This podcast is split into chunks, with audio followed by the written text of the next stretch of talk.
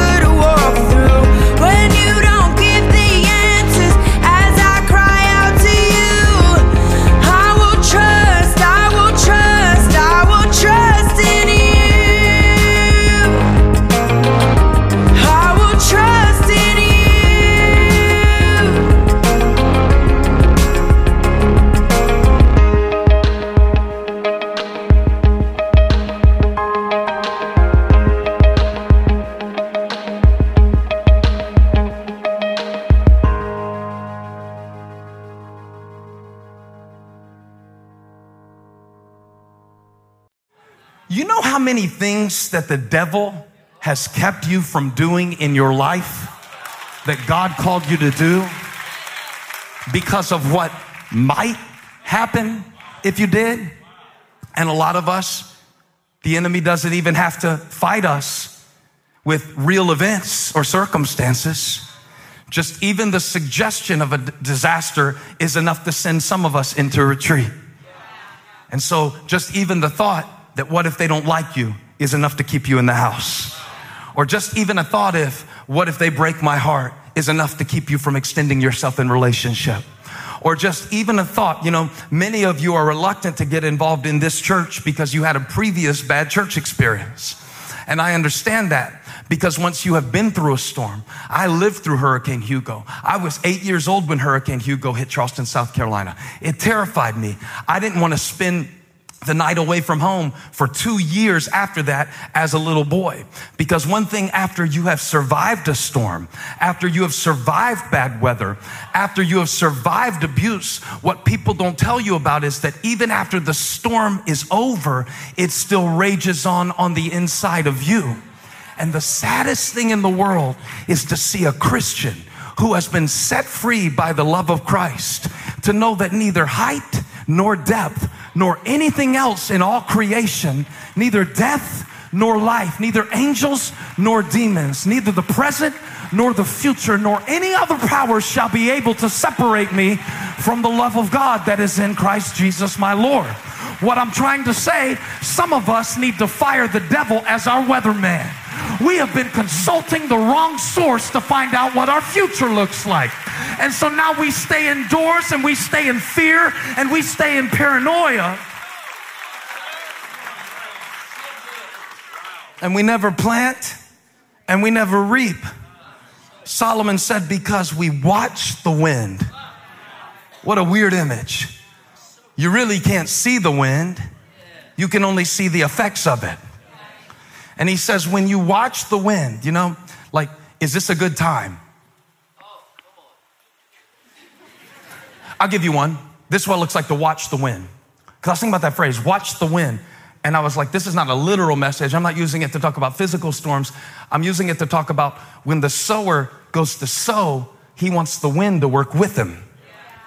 And when the wind is blowing the opposite direction, all your seed smacks you in your face. But you ever feel like everything you sow just, you ever feel like stuff just backfires on you? You're trying to be nice to somebody?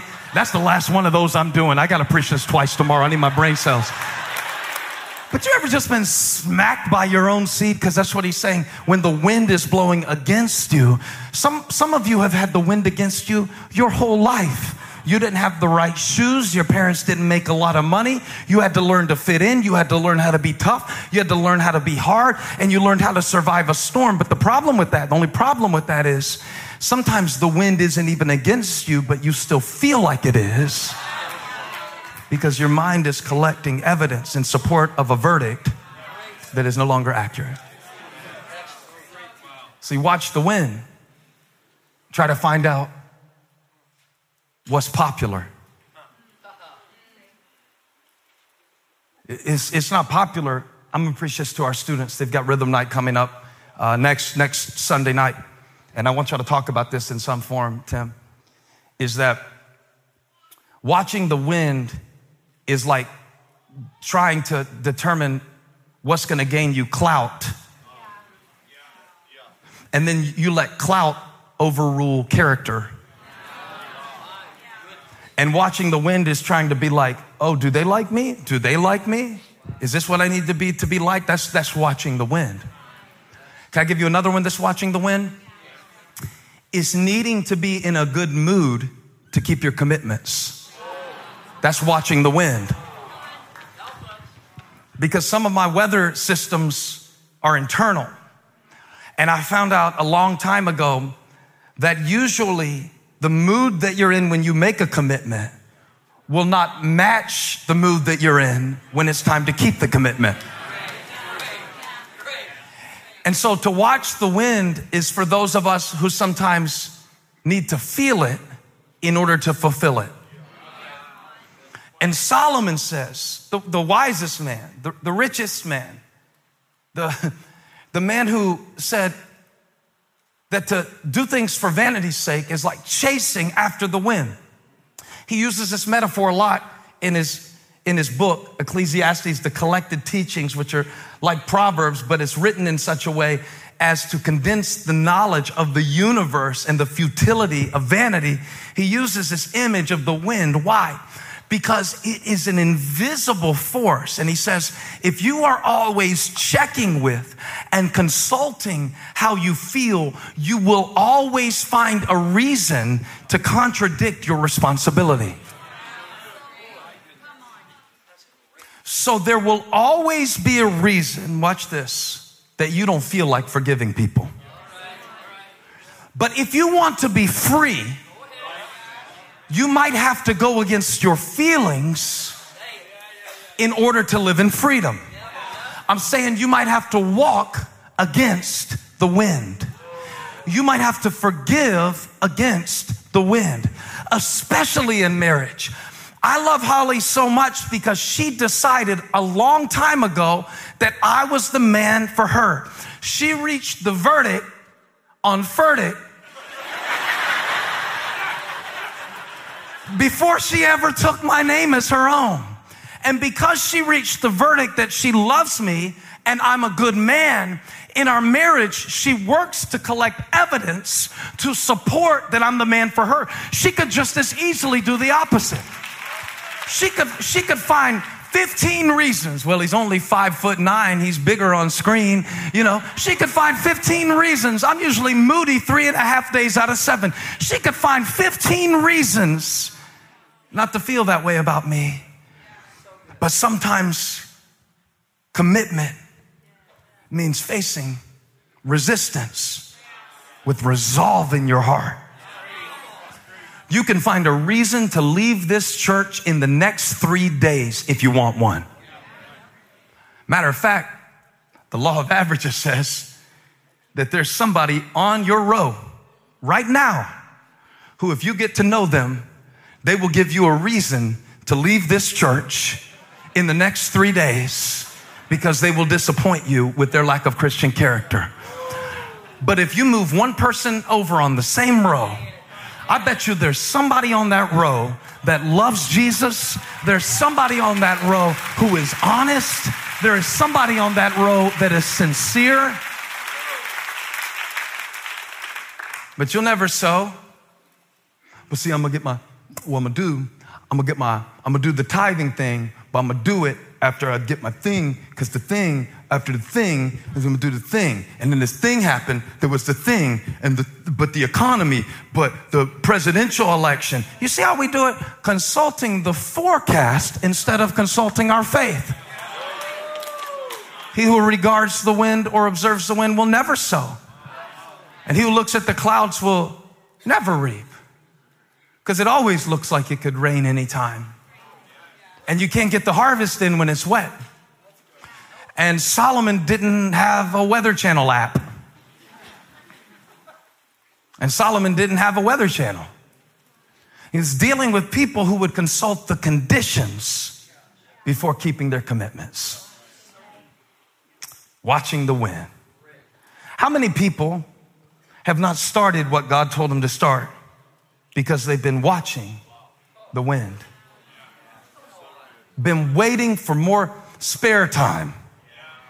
I'm gonna write a book one day. You don't even keep a journal right now. I'm gonna write a book one day. When are you gonna write it? I'm gonna build a cottage in Maine. It's the thing I'm gonna do one day. You got some family land? Nope. It's an imaginary scenario that keeps you from an actual opportunity. Do you see it?